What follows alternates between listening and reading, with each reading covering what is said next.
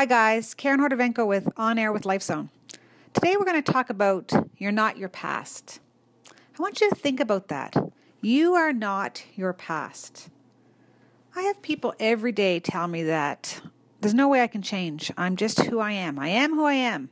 Or he won't change, or she won't change, or my kids won't change, or my boss will. He'll or she will definitely not change. Because we have this belief system in our society that we are who we are because of our past, or because of our history, or because of um, our hmm, our DNA. Isn't that interesting? Most people say, well, you are who you are because you're just made up that way, and there's absolutely no way you can change. Well, I'm here to challenge you on that belief pattern because that's what I do best.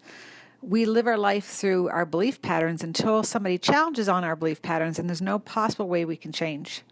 And I hope at some point you'll actually start challenging yourself on things that you believe in, saying, is that actually true? Or is it just something that somebody has told me or I have accepted from things around me?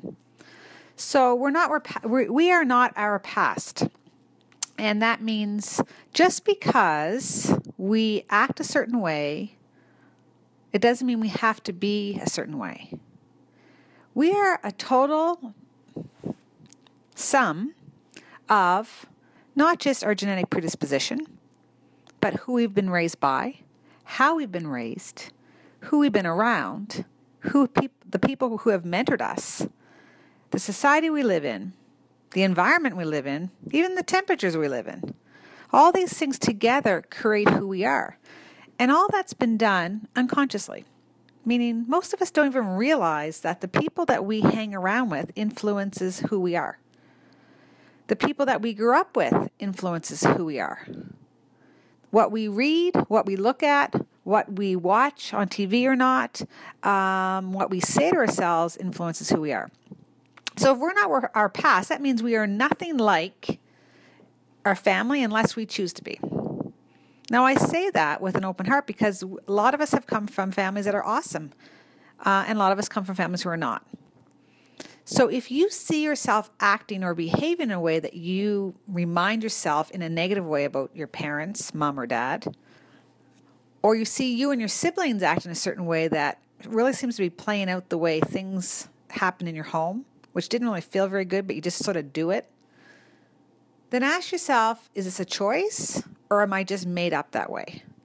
And the people who say I'm made up that way have just given their life to chance. And really, you've given your control away to the world around you.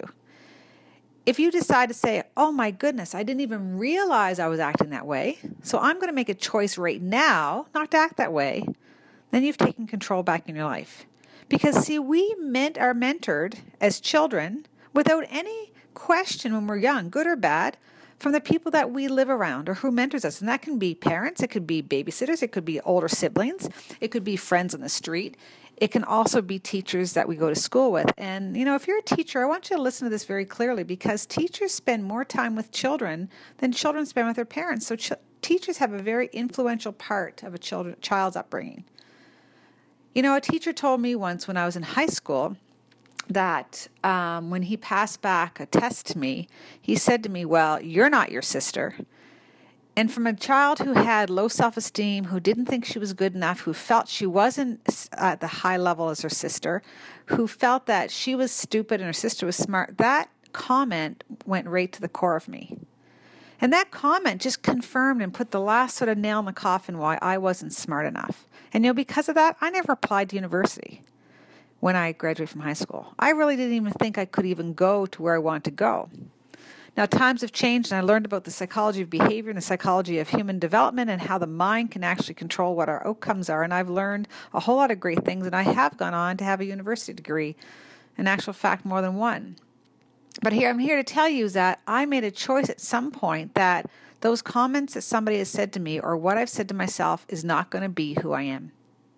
So if you look at your life today and you're not happy and you see things that you're not happy with on the outside, ask yourself, what are you telling yourself on the inside? What are you saying? I'm not smart enough. I'm not good enough. I don't deserve it. I can't. All those things have been passed to you from somebody else. You do not have to be a sad person because you grew up in a home where somebody was sad. You do not have to be an angry person if you've grown up with somebody who's been angry. You don't have to be um, grow up as somebody who's anxious because you lived around somebody who lived in fear. And you don't have to be happy with somebody who's, if you've lived around somebody who's happy, although you could choose to be any of the above. From your health standard, standard and a health perspective, being happy creates a whole lot of other great things. And when you're happy on the inside, then you become happy on the outside, and things around you progress exactly the way they should. But if you have negative emotions, then you will play those out in your world too. So if you came from upbringing or from comments around people that you weren't good enough, made you feel sad because they were sad, got you angry because they're angry, make a choice today that that was my past. It does not have to be my future unless I choose it to be my future. I can choose to have a better future.